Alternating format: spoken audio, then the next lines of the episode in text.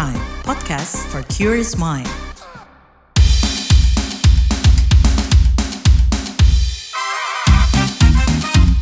What's Trending KBR Pagi, siaran pagi radio paling update. KBR Pagi, siaran pagi radio paling update. Selamat pagi, apa kabar kalian semuanya di hari Senin 4 Desember 2023. Kembali lagi saya Don Brady menjadi teman pagi hari kalian semuanya di What's Trending KBR Pagi pastinya. Nah, upah minimum Kabupaten Kota atau UMK 2024 sudah diketok dan diumumkan. Kenaikan upah tertinggi di Jawa Barat dipegang Kota Bekasi yakni naik 3,59 persen menjadi Rp5.343.430 rupiah. Besaran kenaikannya membuat Bekasi mengalahkan UMK Karawang yang selama ini selalu memecahkan rekor menjadi upah minimum tertinggi di Indonesia.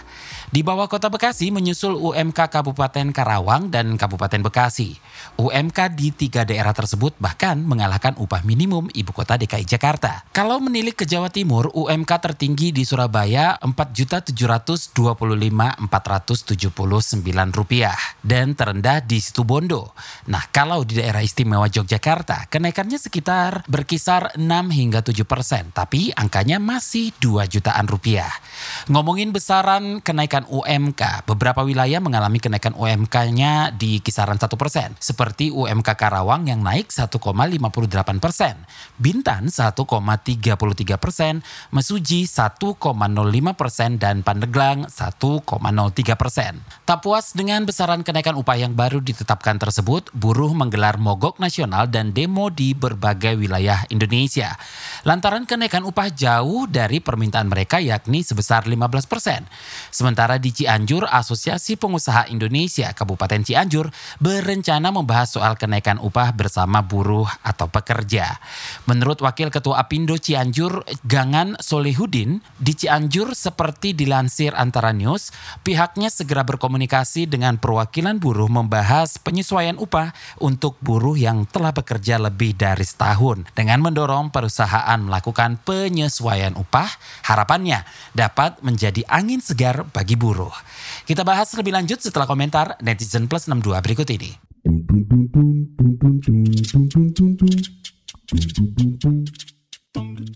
Pertama ke akun @sbyxx. Re, di Surabaya masih banyak orang dengan gaji jauh di bawah UMK. Sedangkan dengan naiknya UMK bisa dipastikan bahan pokok juga pasti naik dan di tempat kerjaku rencana mau ada pengurangan pegawai. Gara-gara UMK naik jadi takut kalau kena PHK. @nirxx.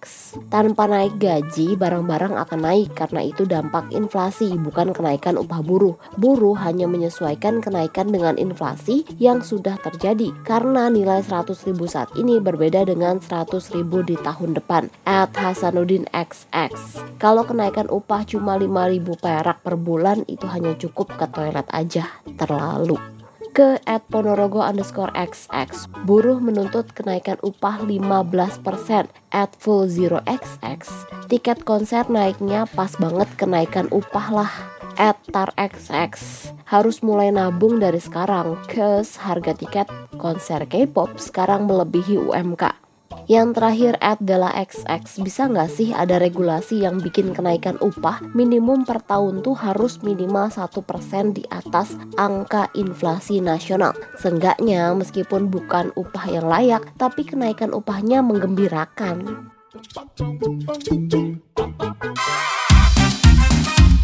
What's Trending KPR Pagi, siaran pagi radio paling update. Kita lanjutkan obrolan kita pagi ini. Nah, kepada KBR, Kementerian Ketenagakerjaan menanggapi besarnya protes dan aksi mogok nasional para buruh.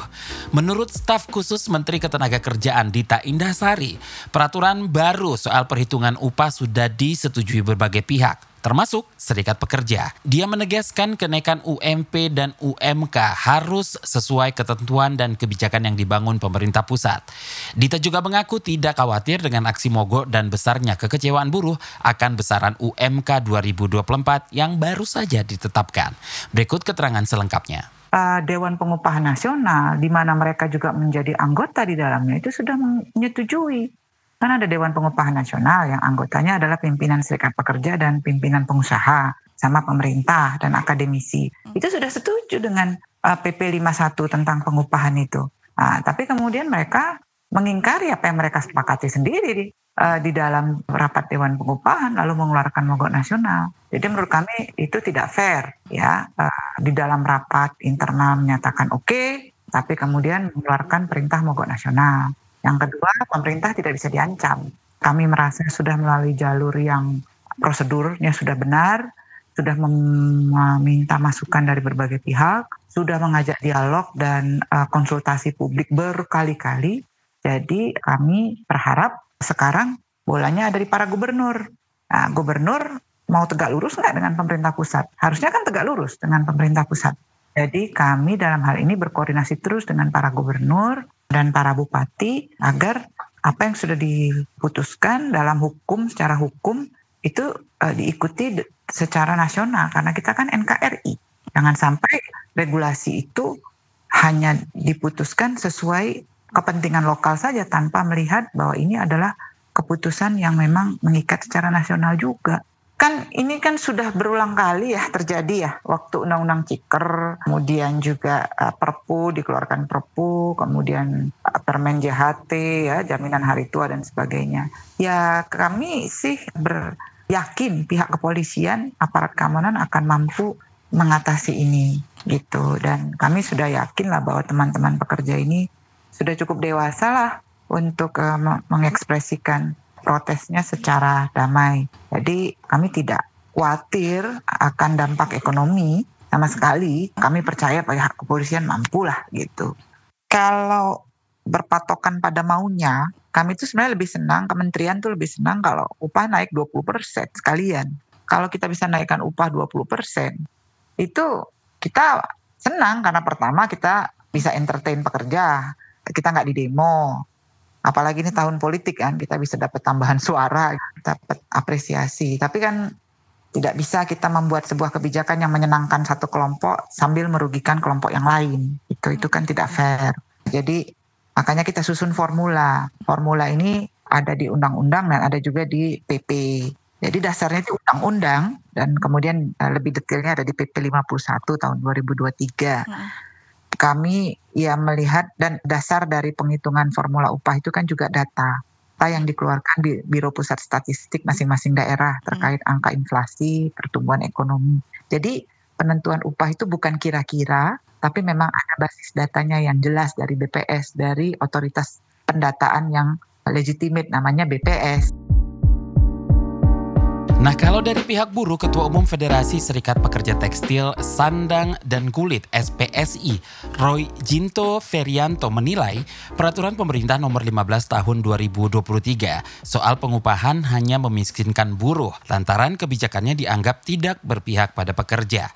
Berikut penuturannya kepada awak media di Gedung Sate, Kamis 30 November 2023 lalu terkait dengan tuntutan buruh mengenai penolakan PP 51 dan meminta agar kenaikan upah minimum sesuai dengan rekomendasi Bupati Wali Kota yang sudah disampaikan pertanggal 27 kemarin ada yang di angka 17 sampai dengan ada yang memakai PP 51. PJ Gubernur menegaskan bahwa tetap akan memakai PP 51 bahkan kita dari kaum buruh juga sudah menawarkan solusi bahwa kita turun dari angka 17, 15, 16 kita turun terhadap pertumbuhan ekonomi Jawa Barat dan inflasi berkisar 7,25 persen juga tidak diterima. Termasuk upah satu tahun pun tidak ada kesanggupan untuk tetap menerbitkan.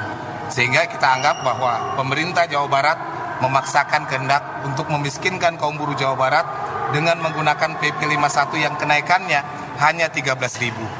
Yang diambil oleh kawan-kawan buruh, saya menegaskan pimpinan Serikat Pekerja Serikat Buruh Jawa Barat tidak bertanggung jawab setelah kita sampaikan hasil pertemuan hari ini kepada buruh. Buruh mau ngambil langkah seperti apa kita serahkan kepada pemegang kedaulatan rakyat dan buruh. Karena pejabat Gubernur Jawa Barat sudah tidak mau diajak berdiskusi. Alasannya tetap aja karena hanya melaksanakan aturan dua hal kondusivitas Jawa Barat dan kesejahteraan begitu kita kejar tetap aja balik lagi bahwa kita hanya menjalankan aturan. Padahal kita sudah buang buat ruang diskusi dari 15, 16 kita turunkan pertumbuhan ekonomi Jawa Barat dan inflasi tetap aja nggak mau. Sudah kasih solusi sudah tetap aja nggak mau.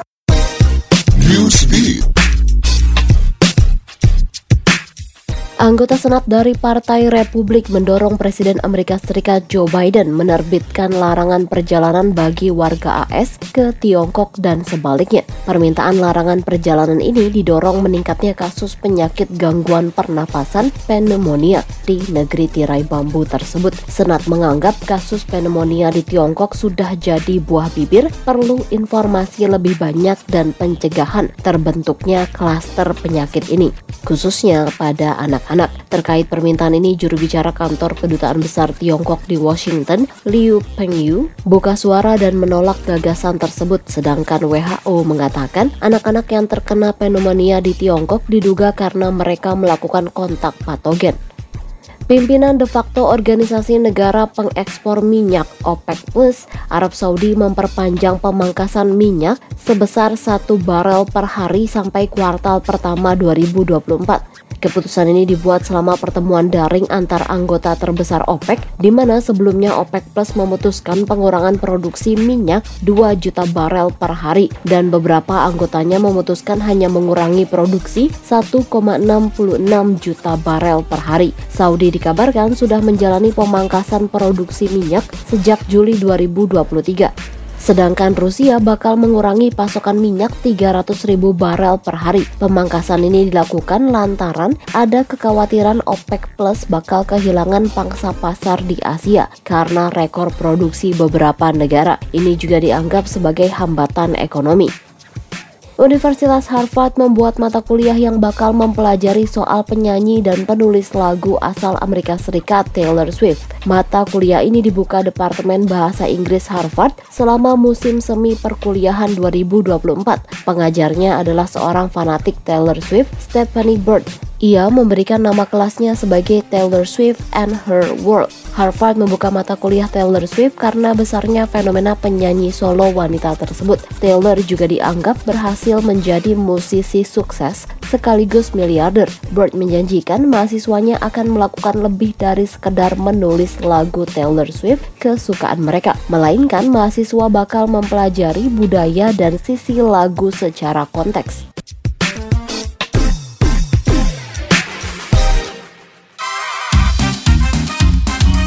Trending KPR Pagi, siaran pagi radio paling update. Kita lagi ngobrolin UMK 2024 baru ditetapkan. Apa ngaruhnya ke perekonomian? Nah, Direktur Eksekutif Institute for Development of Economics and Finance atau INDEF, Tauhid Ahmad, menilai kenaikan UMK 2024 tidak layak lantaran ada beberapa daerah yang kenaikannya berkisar di angka 1%. Menurutnya kenaikan UMK sekitar 1% dapat memukul perekonomian dan daya beli masyarakat. Lebih lanjut kita obrolin bareng ekonom Tauhid Ahmad. Mas Tauhid gimana ngelihat naiknya UMK 2024 nih? Misal Karawang naik 1,58 persen, Bintan 1,33 persen, Mesuji 1,05 persen, dan Pandeglang 1,03 persen jelas-jelas sangat tidak manusiawi itu saya bilang. Nah, inflasinya kan nggak mungkin segitu. Ditambah koefisien kali alfanya udah sudah nggak nggak nggak rasional tuh. Itu harus terbuka ini diuji publik, istilahnya diuji ya pakai rumusan yang mana kan kalau satu berarti minimum kan inflasi. Memang ada yang rendah inflasi kan. Nah itu dihitung tuh Pak. Itu pakai dasar hukumnya apa kalau misalnya melanggar ketentuan ya kan ruang negonya di alfa bener nggak? Hmm uh, ruang negonya di alfa, sementara inflasinya minimum harus dilakukan. Nah, inflasi di Banten seingat saya sih di bawah tiga memang, tapi nggak juga satu. Mas, gimana sih Anda melihat aksi mogok nasional dan protes buruh mengungkap ketidakpuasan kenaikan UMK 2024? Ya, menurut saya memang ya pertama ya ada ruang dialog ya. Ini dasar hukum dengan ini formula yang mana baru diuji begitu ya karena kalau pakai formula yang tahun lalu seharusnya tidak serendah ini begitu ya. Meskipun inflasi turun ya ekonominya kan sama aja lima persen kan dikali gitu ya. Tetapi kan inflasi tadi uh, yang dijadikan benchmark apa kan masing-masing ada inflasi kabupaten kota. Rasanya nggak ada yang di bawah dua setengah gitu ya atau di bawah dua. Jadi aneh kalau rasanya kenaikan upah di bawah dua berarti kan nombok tuh benar nggak nombok mm-hmm. hanya satu sekian tapi inflasinya di atas dua nombok gitu kan secara real ya bukan nominal secara real tuh nombok ya kasihan buruhnya daya beli akan hancur. Berarti bisa dibilang kenaikan UMK di beberapa wilayah tidak layak ya? Iya betul, sangat tidak layak. Ya PNS saja 8 persen masuk buruhnya segitu sih. Nah, itu menimbulkan ketimpangan. Ya saya kira 5-6 persen itu ideal banget gitu ya. Dengan kenaikan UMP dan UMK 2024, kira-kira bagaimana proyeksi uh, pertumbuhan ekonomi? Mampu menggerek pertumbuhannya enggak atau menjaga daya beli? dengan UMP ini ya membuat stagnasi ya jadi konsumsinya nggak akan banyak perubahan begitu artinya situasi tahun depan tuh nggak jauh beda dengan tahun ini begitu ya apalagi kalau misalnya upah pengaruh kan. Kalau kemarin kan pertumbuhannya asumsinya normal. Sekarang kan upah dengan tentuan tadi oh, kecil sekali kenaikannya. Itu akan membuat konsumsi penduduk terutama yang pegawai baru ya Gen Z misalnya upahnya nggak bisa terpenuhi dengan baik. Dan ya ekonomi sedikit melemah nggak banyak ya sedikit. Gitu ya mungkin ini di bawah 5,1 atau di bawah 5,2 persen ya tahun depan gitu. Tapi masih seputaran 5 lah tapi bisa 5 tinggi nggak kayaknya berat Kan kalau dari buruh minta kenaikan 15% nih. Tapi kalangan pengusaha bilang nggak harus gede naiknya. Yang penting harga barang terjaga. Jadi kenaikan daya beli tidak serta-merta dari kenaikan upah. Nah logikanya yang benar itu seperti apa soal ini? Ya, ya saya kira kan kekuatan tawar-menawar ya. Ada angka kompromi yang dilakukan oleh sisi supply maupun demand begitu. Cuma terjadi kalau di model-model begini kadang terjadi di hambatan di dalam perjalanan masing-masing entah gangguan cuaca ataupun lain-lain yang mengakibatkan ekonomi agak melambat lah gitu ya. Jadi menurut saya ya idealnya adalah kita melihat ya benchmark ke negara-negara lain salah satunya yang rata-rata lebih ajak gitu ya, lebih pasti gitu. Tetapi juga tidak merugikan para pelaku usaha begitu ya, dan tidak merendahkan sosial ekonomi uh, para buruh gitu. Saya kira implikasinya adalah ya tadi kalau terlalu, terlalu banyak daerah yang tergerus kenaikannya di bawah rata-rata kata 4 atau 5 persen, ya ini akan mendorong ekonomi kita sisi konsumsi nggak akan membaik begitu. Jadi relatif stagnan atau menurun. Kan pandemi COVID-19 sudah pulih ya, kenapa sih kenaikannya masih saja dianggap kecil dan tidak bisa memenuhi keinginan buruh sekitar 15 persen? Ya, yang pertama ya kita supply ya pekerja itu banyak sekali sehingga posisi tawarnya lemah gitu ya dan itu yang menyebabkan kadang-kala upah di bawah standar bahkan kepatuhan terhadap upah bisa saja rendah begitu dan ini hanya menjangkau sektor formal sedangkan sektor informal kadang-kala tidak dijaga dengan baik begitu. Nah, yang juga uh, harus diperhatikan adalah uh, berkaitan dengan kebutuhan gitu ya. Ya harus sadari kalau uh, model sekarang dengan situasi inflasi kita agak naik di tiga bulan terakhir, cenderung biasanya harga barang ikut naik gitu. Nah problemnya kan kenaikan harga barang ini karena kutip ya pemerintah tidak banyak melakukan upaya serius gitu. Nah kan yang kalau ini kan tanggung jawab pemerintah begitu untuk menurunkan harga dan itu nggak bisa dimonetisasi dalam katakanlah upaya dengan cara yang menurunkan harga upah buruh begitu. Ini korelasinya harusnya tidak langsung seperti itu gitu. Kalau kenaikan UMP dianggap buruh kurang bisa menaikkan daya beli buruh, kira-kira apa PR pemerintah untuk menstabilkan ekonomi biar yang miskin nggak makin melarat? Ya saya kira mau tidak mau kalau ujungnya miskin ya ya kembali ini pertama ya ada keberpihakan bagi masyarakat bawah dalam dualisme harga yang misalnya membela bagi kelompok miskin. Nah, misalnya harga untuk kelompok bawah harusnya lebih murah begitu ya. Begitu pula semakin uh, tinggi tingkat sosial harusnya lebih mahal. Karena mampu bayar begitu ya. Nah problemnya adalah yang bawah ini tidak bisa mengakses begitu, tidak bisa mendapatkan haknya begitu. Saya kira memang. Nah yang kedua adalah nilai bantuan yang mendorong demand daripada ekonomi. Nah itu harus juga dilihat gitu. Selama ini kan cenderung 40% atau 30% persen penduduk, padahal yang paling penting adalah 10% penduduk ya sekitar 26 juta atau 20 juta. Nah itu harusnya prioritasnya lebih banyak dan lebih besar sekarang. Jadi nggak sembarang menerapkan sasaran kalau tidak ada validasi data yang terbaru. Gitu. Ada rekomendasi nggak Mas untuk mengobati kekecewaan buruh atau pekerja soal kenaikan UMK yang dianggap kecil ini? Ya, ditinjau ulang lah, ada baru tinjau ulang ya kalau masih ada yang bermasalah Kemudian kedua ya ada kompromi di antara pemerintah dan badan usaha. Kalau ini cenderung hanya badan usaha saja ya regulasi ini tanpa memperhatikan lembaga yang lain begitu. Saya kira ini perlu disampaikan. Ya, tapi yang penting adalah uh, diseminasi dari kebijakan ini juga semuanya harus dapatkan sehingga masyarakat juga bisa penyesuaian. Terima kasih Direktur Eksekutif Indef Tauhid Ahmad.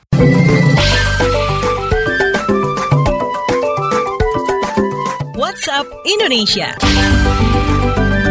WhatsApp Indonesia kita mulai dari Yogyakarta. Menteri Kesehatan Budi Gunadi Sadikin mengatakan implementasi teknologi nyamuk dengan bakteri Wolbachia berhasil menurunkan insiden rate atau angka kesakitan demam berdarah di Yogyakarta. Menkes Budi menjelaskan Wolbachia adalah bakteri alami di dalam tubuh beberapa serangga seperti lalat buah, kupu-kupu, dan ngengat. Wolbachia tidak dapat bertahan hidup di luar sel serangga karena tidak memiliki mekanisme replikasi tanpa bantuan serangga sebagai inangnya. Selain tidak dapat bertahan hidup di lingkungan luar sel inang, Wolbachia tidak dapat berpindah ke serangga lain atau manusia dan Wolbachia bukan merupakan rekayasa genetik oleh para ilmuwan. Menurut Budi di Yogyakarta, Wolbachia mampu menurunkan insiden rate demam berdarah di bawah standar WHO yaitu 1,94 per 100 ribu penduduk pada Juli 2023.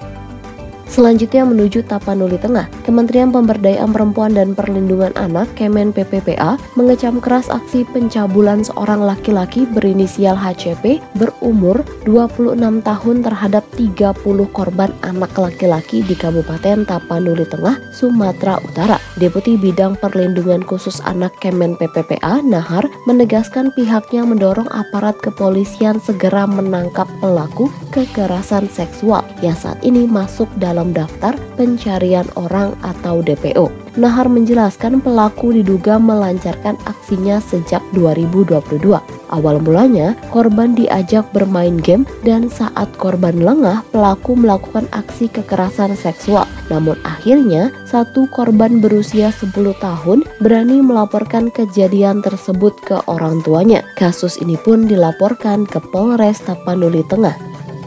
Terakhir menuju Kalimantan, perusahaan listrik negara PLN mengungkap Iconet bakal jadi provider penyedia internet di ibu kota Nusantara IKN. Iconet adalah layanan internet fixed broadband dari PLN Icon Plus. Anak perusahaan PLN itu telah menunjuk Iconet dan Telkomsel sebagai penyedia jaringan internet di IKN. Pihak PLN Icon Plus melihat IKN sebagai kota masa depan yang identik dengan smart, green, dan beauty. Untuk mendukung konsep tersebut, mereka berjanji bakal membangun teknologi dan konsep jaringan terbaik di IKN. Internet akan dibangun melalui perpaduan fiber optik yang terhubung dengan sistem kelistrikan dan teknologi wireless WiFi. Demikian WhatsApp Indonesia hari ini.